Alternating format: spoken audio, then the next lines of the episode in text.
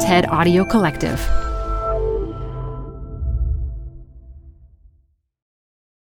Hi, I'm Debbie Millman. Canva is great for designing visual content for work, no matter what industry or department you work in. Now, your next presentation with Canva Presentations. Start with a professionally designed template and use it as a springboard for your design. It's a serious time saver. Time to present but can't be there in person? Enter Canva Talking Presentations.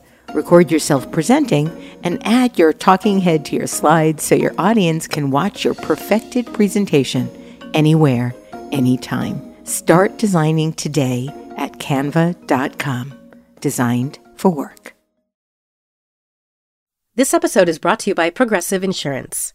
Whether you love true crime or comedy, celebrity interviews or news, you call the shots on what's in your podcast queue. And guess what? Now you can call them on your auto insurance too with the Name Your Price tool from Progressive. It works just the way it sounds. You tell Progressive how much you want to pay for car insurance, and they'll show you coverage options that fit your budget. Get your quote today at progressive.com to join the over 28 million drivers who trust Progressive.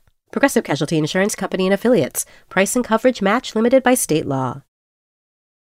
What happened after was the police came. They asked me some questions. And while I was doing that, I was living like I was making a million dollars a year making movies. I was really drunk and I was in bed with my phone next to me, which is never a good idea.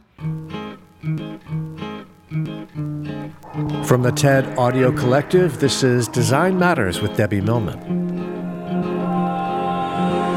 For 17 years, Debbie Millman has been talking with designers and other creative people about what they do, how they got to be who they are, and what they're thinking about and working on.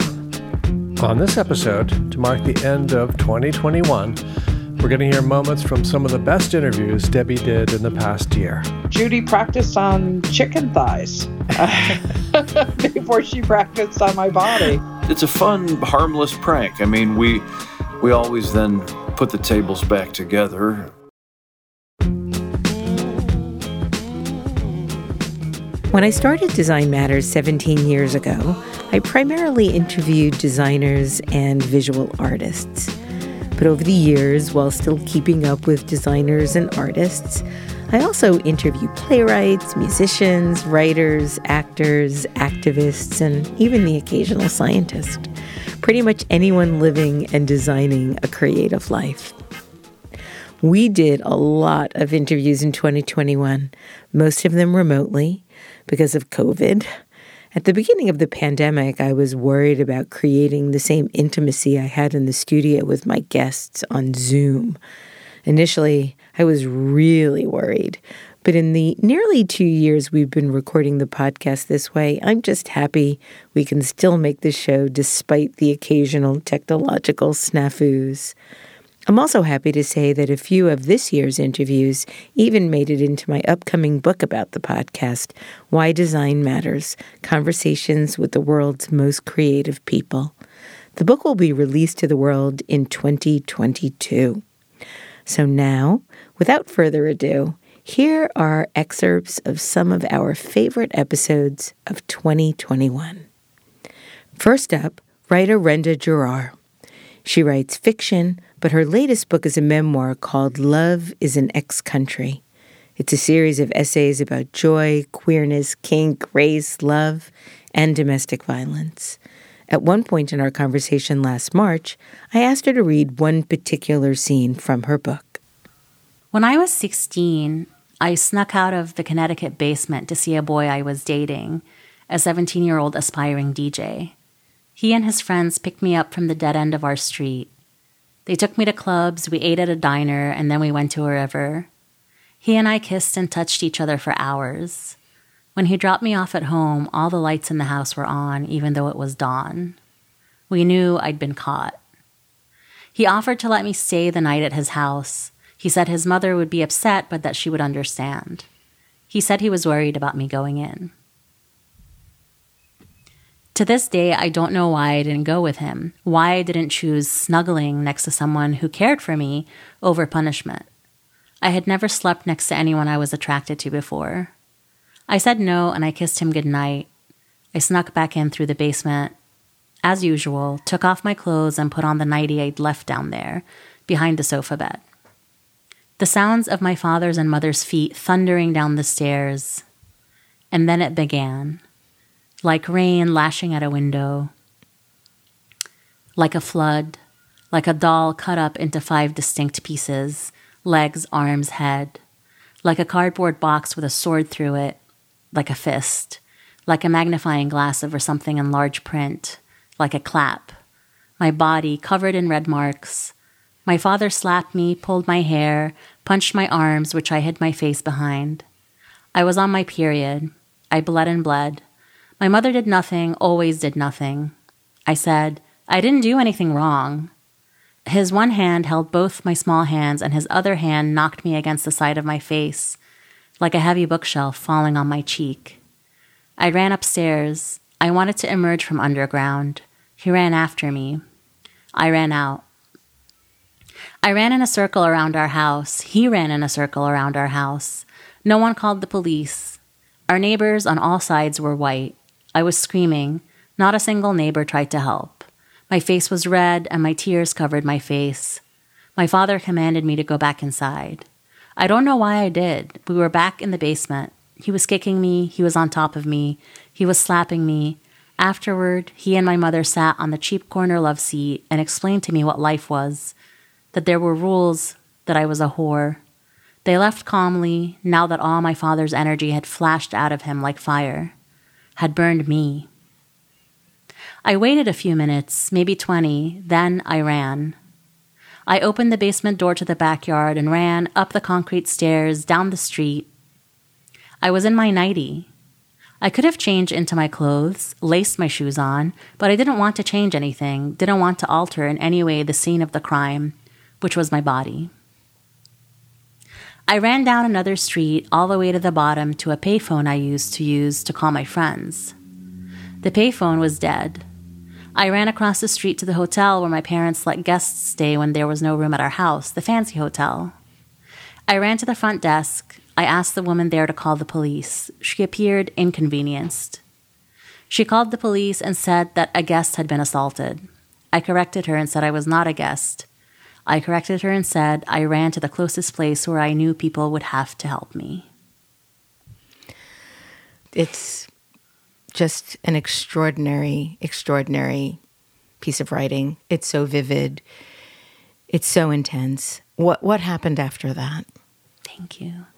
What happened after was the police came. They asked me some questions, but there was definitely racist undertones, you know, like, "Oh, your dad's Arab. This is not going to be good for him." And you know, I knew that in that uh, maybe not city, but in that town, people were beating women, you know, constantly. I mean, there there are also stories of murders that took place um, in Connecticut in in that in that particular town where women were were murdered, um, but they just happened to have been murdered by white men. So there was this really so weird, they were out partying. Yeah, we were this this weird, you know. thing where uh, I wanted to protect my family, but I also really didn't want my dad to hit me again. And it worked. I mean, he never hit me again after that because I think he knew that if I called the police again, he would go to jail. You did have to go to court. He had to go to court.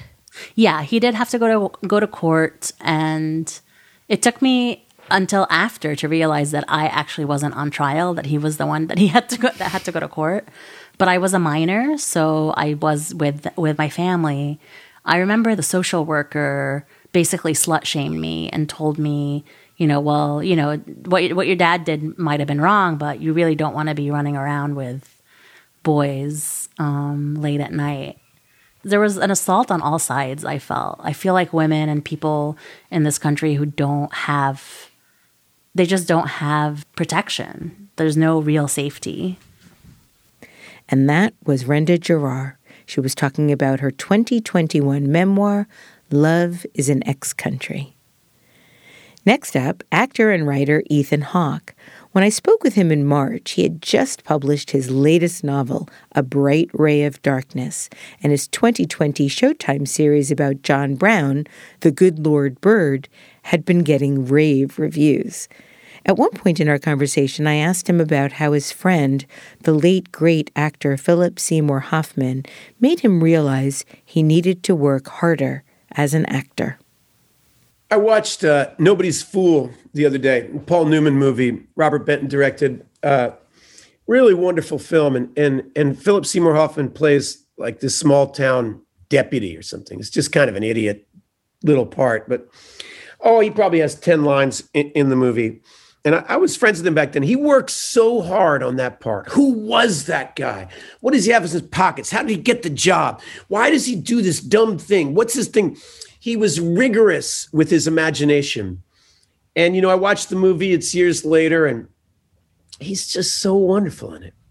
And so when he started getting bigger parts, he applied the same rigor to every line he had and I had kind of a, eh, you know, let's get through this scene. I'm really looking forward to that scene we're going to shoot on Thursday attitude, you, you know? And I started seeing the possibilities of there's a difference between the job of a leading man and the job of a character actor. And fascinatingly enough, the job of the character actor is extremely challenging because you have to facilitate the story. You've got a job to do, and that's your only part. Then you you get laser focused about it. And then when you come back to a larger part, you see, oh, smaller stitches in the fabric. You know, you see how to sew it tighter. You see how to help your seam partner. And that's really the change for me. Despite the lesson you learned from Philip Seymour Hoffman about working harder, you've also come to recognize that every time you tried to sell out, you fell on your ass. Your words, not mine. I like these quotes you're finding. I, I suspect that you're talking about your first foray into television, which I want to talk about briefly before going into Good Lord Bird, the Fox show Exit Strategy. What happened with that show? That was my midlife crisis. You know, that was like I turned 40 and uh, I felt like I had to quit being an artist and and get a real job and hate it like everyone else. Why? Was it because of having so many children? Was it, I mean, uh, my wife was pregnant with my fourth kid, and um, the economy had just dropped out in 2008. And I'd spent a, a lot of the previous years falling back in love with the theater. You know, that thing you asked me about Phil and smaller parts, you know, I got really interested in that. And I started doing smaller parts and some big Broadway. You know, I did the Bridge Project, which we took Chekhov and Shakespeare all over the world. I did Coast of Utopia which ran for a year. It's a nine hour play about Russian radicals and Hurly Burly, I'd done for almost a year. And they're all big ensemble pieces. I mean, some of those parts are big, some of them were small. And, and while I was doing that, I was living like I was making a million dollars a year making movies. And I was having a lot of children. And, you know, you asked me earlier, you know, when I, when I was a kid, I, I was very, very fortunate. You know, Dead Poet Society, I had this money. I just, I got to do what I wanted to do. And all of a sudden, I couldn't do what I wanted to do. I wasn't getting cast. Uh, younger actors were getting more parts, and you start kind of seeing the world. And I just panicked, you know. And I love Antoine Fuqua, and we had this idea. Well, maybe we can we can make a great cop show. You know, what if we did? Well, and I started bending my mind to, well, if Antoine would do it, maybe we could make this badass cop show and sneak one through. And I don't mean to knock that show or whatever, but it just they didn't really let Antoine do what he wanted to do. The show never turned into the show that we had imagined it would be. And thank God it didn't happen. You said that it ultimately resulted in your rebooting and revitalizing the next 10 years of your life. How? I just started doing things I care. I just, you know, I have an amazing wife and she's an amazing partner and she's not a materialist. She's like, don't do that. What are we making the money for? What, like, she sees very clearly the kind of capitalist design that this country gets motivated by the accumulation of wealth, the accumulation of possessions. That's how we define success. And we all just kind of get on this treadmill and hate ourselves if we have to get off it and feel like we failed, if we don't have the school that we want or the house that we want. And she just wasn't buying into it. And she's like, let's start making decisions based on love. Like let's let's tap. That's what you need to do. and I started doing things I cared about.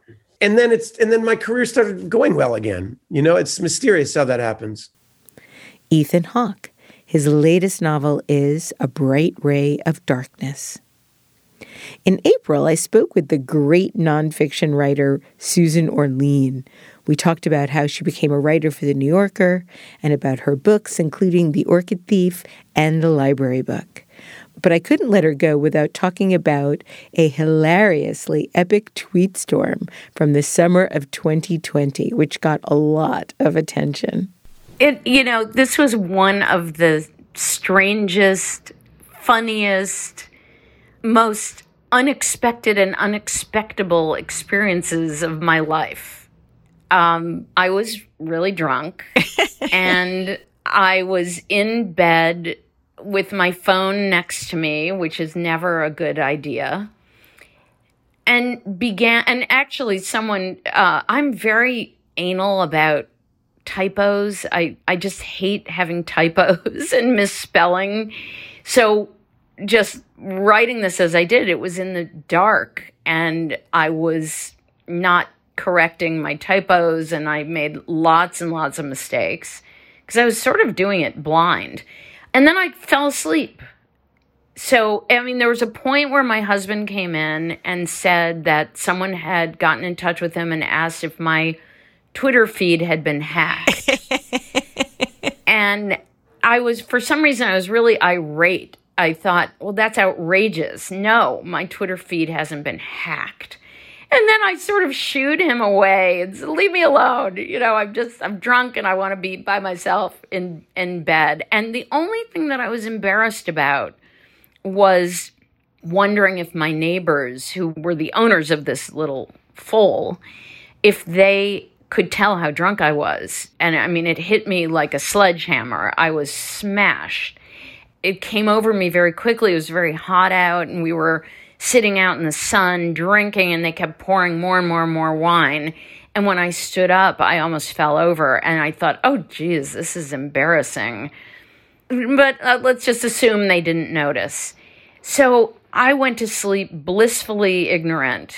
When I opened Twitter, which I do early on, I, I really almost fainted. And then I had a bunch of, you know, requests from different publications, from a newspaper in Australia, from this, from that. And I thought, what is going on? And then somebody said to me, Were you performing? And I said, Oh my God, I wish I could perform that well. I mean, no, I'm not performing. I mean, I wouldn't, I could never have done a drunk tweet as well as I did it drunk. I think I mean, that's why people enjoyed I, it. People knew you were drunk.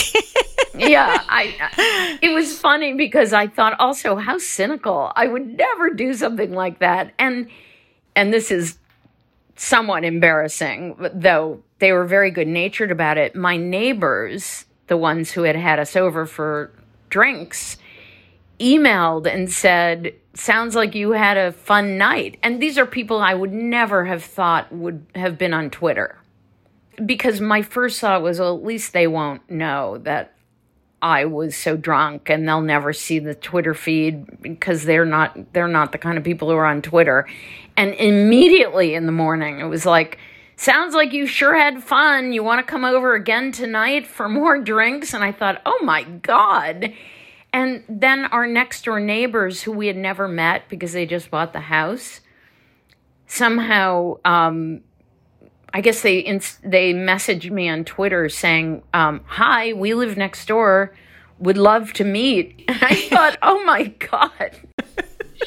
I mean, that it was it was actually really funny. I will say that I never felt embarrassed. I I think I felt like look, we're all at the end of our ropes. Everybody's drinking too much.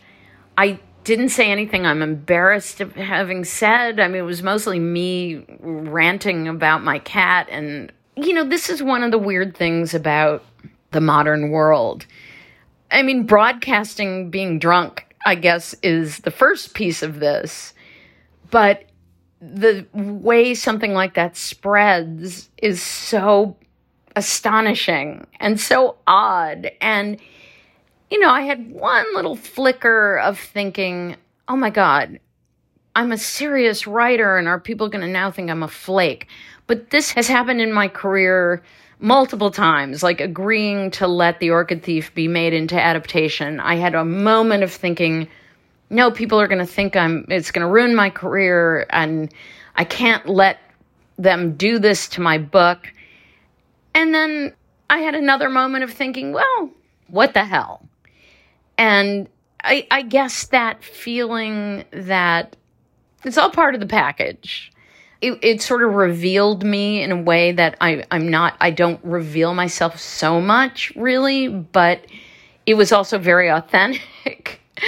so I can't, I can't say I regret it. I find it still so much of the moment that I just laugh when I think about, you know, the doldrums of summer and the pandemic and you know everything that we've all gone through and and drinking at four in the afternoon and you know the whole thing was just so much uh, the moment in time.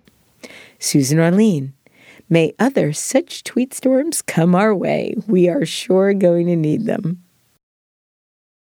hi i'm debbie millman canva is great for designing visual content for work no matter what industry or department you work in. Now, your next presentation with Canva Presentations. Start with a professionally designed template and use it as a springboard for your design. It's a serious time saver. Time to present but can't be there in person? Enter Canva Talking Presentations. Record yourself presenting and add your talking head to your slides so your audience can watch your perfected presentation anywhere, anytime. Start designing today at canva.com. Designed for work. You're growing a business and you can't afford to slow down. If anything, you could probably use a few more hours in the day. That's why the most successful growing businesses are working together in Slack. Slack is where work happens, with all your people, data, and information in one AI powered place. Start a call instantly in huddles and ditch cumbersome calendar invites. Or build an automation with Workflow Builder to take routine tasks off your plate, no coding required. Grow your business in Slack. Visit slack.com to get started. This past August, I spoke with photographer and artist Catherine Opie, who has made some of the most indelible images of our time her intimate portraits of queer communities in Los Angeles and San Francisco put her on the map in the 1990s, and her black and white urban landscapes of freeways and strip malls are beautiful and haunting. I asked her specifically about a famous self portrait she did in 1993 called Self Portrait Cutting. Well, at the time, it was something that I actually was. It was is a photograph out of mourning, uh, my first domestic relationship and the only one I had ever had before uh, being with my current uh, partner and wife, Julie Burleigh, was with a woman, Pam Gregg. And I was utterly in love, and we built a house and we got two puppies, and we were living the domestic dream. I imagined in my mind that it would go on for a long period of time, that the two puppies would potentially turn into children, and uh, all of all of that, which was still hard in 1993 to imagine. You know, yes, very difficult yes. 1993 to imagine. And then blood as a substance is the substance that was feared. And you know, one of the things that I did say in that quote that SM was never sexual wasn't actually completely true because Pam and I met in a leather context and ended up being lovers and I've had other lovers within the leather community in that context. So there is a bit of sex, you know, kind of pleasure in terms of sexuality mixed into it in terms of my history of relationships. But Pam broke up with me and I was devastated. And for a year I spent uh, doodling on a pad and I would doodle these stick figure girls with the house with the sun coming out of the clouds as a sense of optimism, right? That I will find love again. And then I decided to go ahead and make it a cutting and make it a portrait. And I was in the process of making the other portraits at that time. And that it was just a profound sense of loss and longing, not just for me personally in losing my first domestic relationship, but the notion of loss overall in terms of the AIDS epidemic and watching it decimate all of these couples and communities. So even though there's two stick figure girls with skirts, but it was, yeah, I wanted to make a very complicated, universal piece that went beyond my own personal sadness of the loss of my domestic relationship. And that is what I came up with. Can you talk about how the artist Judy Bamber carved the illustration into your back? What was that like for her? I think it, she was really nervous. I mean, it's actually on videotape. We have both cuttings on on documented on videotape. Uh, we don't have self portrait nursing, but we have the cutting on my back and pervert documented. Self portrait cutting happened in Los Angeles in my new living room in what we called Casa de Estrogen, which was predominantly a lesbian uh, apartment building in Koreatown on Catalina Street. And Sounds so there dreamy. was an amazing history there. Jenny Shimizu lived above me. And it was just an incredible group of, of, of dykes and their motorcycles that all lived together in this apartment building. And then my good friends Mike and Sky, who had photographed, were there to support Judy.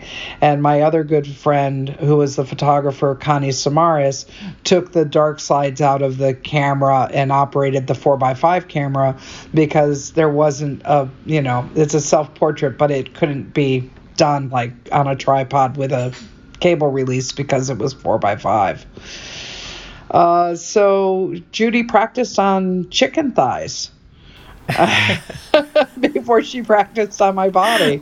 I hope there are photos documenting that too. And, and, what's amazing is Judy is one of the most precise painters ever. I mean, her work is unbelievable. If you don't know her work, look up her work and we're born on the same day in the same year. So we both are share April 14th, 1961 oh, wow. and she was one of my best friends and I wanted an apprehension in the cutting. I wanted it to not be done by somebody like Mike or Sky who would have been able to do it perfectly. I wanted the blood to kind of like almost like as if the surface of the skin was scratched, but at moments like you know, the scalpel would actually make a mark that was more definitive. And it was never meant to be a permanent cutting. Uh, I guess, you know, it became obviously a pretty iconic portrait. And then in 1994, you created Self Portrait Pervert. Yes. This time, you're sitting in front of a black and gold brocade. Your hands are folded in your lap. You're facing the camera. Your head is completely covered in a black leather gimp mask. You're wearing leather chaps, and the word pervert is carved in bloody, kind of oozing, very ornate letters across your chest. And the body modifier, Raelyn Gallina, cut the word into your skin. And then two of your friends from a piercing shop lined your arms 46 times from the shoulder down to the wrist with two inch needles. Yeah, I think they were 12 gauge needles. But I remember we wanted the gauge to be big enough that it would create like a appearance of body armor in a certain yes. way, and that I wanted the cutting and the needles to be completely precise because I was thinking about Holbein's kind of Henry VIII portrait in a certain way. And I was thinking about what the word pervert meant in 1994 in my community, especially when there was a beginning of a divide within our own community.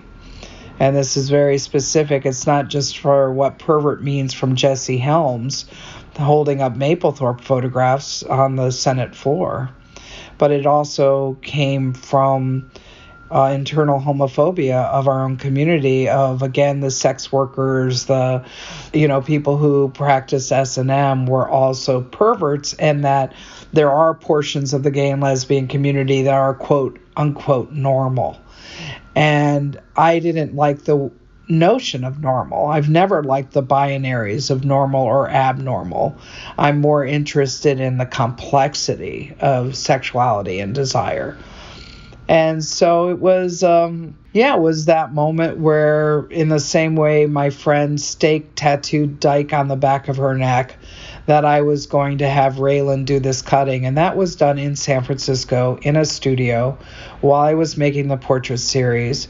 It was uh, attended by an enormous amount of my friends, including the incredible trans historian Susan Stryker was there and it was you know there were uh, the needles were done first and then i sat in the chair and uh, Raelyn did the cutting, and then we cre- then I put the hood on, and we we made some without the hood and some with the hood, but I really didn't want my face because I wanted the notion of visibility to be placed on language. So, what does the word pervert mean? How do we deal with language? You know, is this enough of a pervert for you? And it's also really beautiful. And then you actually have to deal with the beauty of it as well because it's not dripping blood. It's not, it's done in such a way that it just looks like almost a red tattoo. But it is blood coming to the surface. Catherine Opie. Much of her work has been collected in a book from Phaidon called Catherine Opie.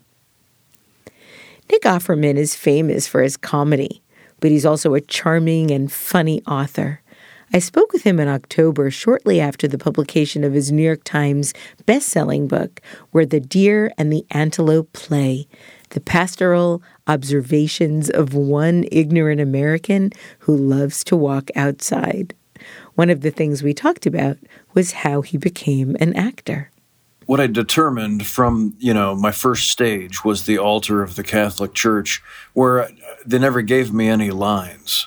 And so I realized if I was going to get any response out of the crowd, I was going to have to learn how to use my eyebrows and my intense gaze. And it was there that, that I began to understand deadpan. I did get to ring the bells uh, a couple times during the Mass and so, with my timing and depending on my uh, eye line, I could really make my friends laugh just with my demeanor. And eventually, they had me start doing the gospel readings in a position known as the lector. And so then it carried over, where I found that if I had the right amount of gravitas and intense focus, the parents would be tricked into thinking that was sincerity and and reverence, while all my friends just thought it was the the most hilarious, like Leslie Nielsen in Airplane kind of delivery. At at that point in your life, what did you think you wanted to do professionally? Well, you know, working in the arts in any way was not an available choice.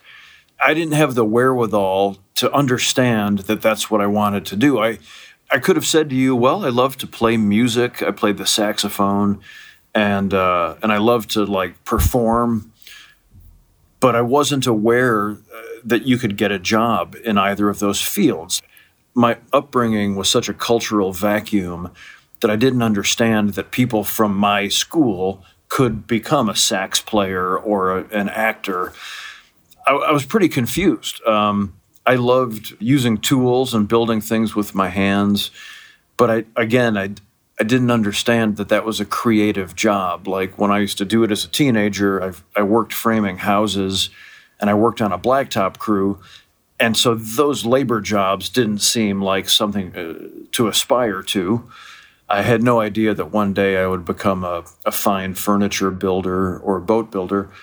I was a pretty successful mountebank. I, I could put on a show, I could sort of charm people into thinking they should elect me to like student council president or things like that when, when I knew secretly that I was just going to try and steal all the candy bars for me and my friends. Well, I understand that when you attended the University of Illinois, you would dress up as a carpenter and go to the library to see how many tables you could take apart before somebody stopped you. And I'm wondering, generally speaking, how many tables were you able to dismantle before being found out? Uh, usually, I don't. I think that our record was probably three, and I, I forgot about that. That I mean, that was uh, that was before, you know, that was obviously before the internet. We needed to find something to do. And so me and my buddy would go and it's it's pretty it's a fun harmless prank. I mean, we we always then put the tables back together. We, you know, we weren't monsters. I still feel like there were much more destructive ways we could have been spending our time. Absolutely. I think that that, you know, just to make sure that all the joists are tight is is good when you were putting them back together, I assume, right? Uh, sure. I mean, th- that's just good manners. now, initially, you thought you would major in music, but everything changed for you when your then born again Christian girlfriend auditioned for the dance department and you drove her three hours to the audition. And while waiting for her, you hung out in the hallway of the Performing Arts Building. Can you talk a little bit about what happened when you were there? Yeah, I mean, it, it was pretty astonishing. Uh, if you've ever been to the Lincoln Center in, in New York, many times, amazing. Yeah, the theater and dance facility at the University of Illinois at Champaign Urbana was designed by the same architect as the Lincoln Center. So similarly, it's a city block with four theaters, one facing each street direction, all connected underground by levels of carpentry shops, costume shops, uh, massive hallways where you can you can build a, a, house set and then load it with forklifts, you know, into the massive backstage opera bay doors and stuff. So it was, it was, it was this incredible facility that I'm hanging out in the hallway while my, my girlfriend is auditioning. And I, I can't remember what the inciting moment was, but I ran into these two acting students at the time named Jennifer McCarthy and David something. And uh, oh, I can picture his face. He played Hymen and As You Like It. David Coronado. Wow. And I ran into them and, and magically, I don't know how we struck up a conversation. I think they must have said, Hey, kid, why are you loitering in this hallway? And I said, I'm waiting for my girlfriend. But somehow we got onto the subject of, I said, What, what are you doing here? And they said they were theater students. And I said, What do you mean? And they said, We're studying to become theater actors. And I said, What? Hang on. What does that mean? And they, like, you can get a job doing plays? Is that a thing? I mean, I had heard of London and I had heard of Broadway, but I, I was in Illinois. And and they said, yeah, we when we graduate, you know, we hope to move to Chicago where you can make a living performing in plays. And I just, I mean, it was like somebody just invented electricity. I was so excited. I went home to my mom and dad and said, You can get paid to do plays in Chicago. That's what I want to do. What was their and response? They, God bless them, they, I have always said, you know, I've had some crazy ideas in my life, but I always work really hard and do my best no matter what cockamamie scheme I'm up to. And so they said, look, we'll support you. Uh, if you can, try to have something to fall back on. Like you should, you know, you try and have a way to make money, which ended up being using my, my carpentry skills. But they supported me, and I, I couldn't believe it. I, I went and had to do my first audition of my life to get into the, the conservatory there at the University of Illinois. And they were short on uh, strong young men to carry the talented people on and off stage. And so I was able to fill one of those slots in 1988. Nick Offerman. His latest book is Where the Deer and the Antelope Play The Pastoral Observations of One Ignorant American Who Loves to Walk Outside. Thanks for listening to this year end special. There's lots to go back and listen to, and much more to come in 2022. And remember, we can talk about making a difference, we can make a difference, or we can do both. This is Debbie Millman, and I look forward to talking to you again in 2022. Be safe out there. Design Matters is produced for the TED Audio Collective by Curtis Fox Productions. In non pandemic times, the show is recorded at the School of Visual Arts Masters and Branding program in New York City, the first and longest running branding program in the world. The editor in chief of Design Matters Media is Emily Weiland.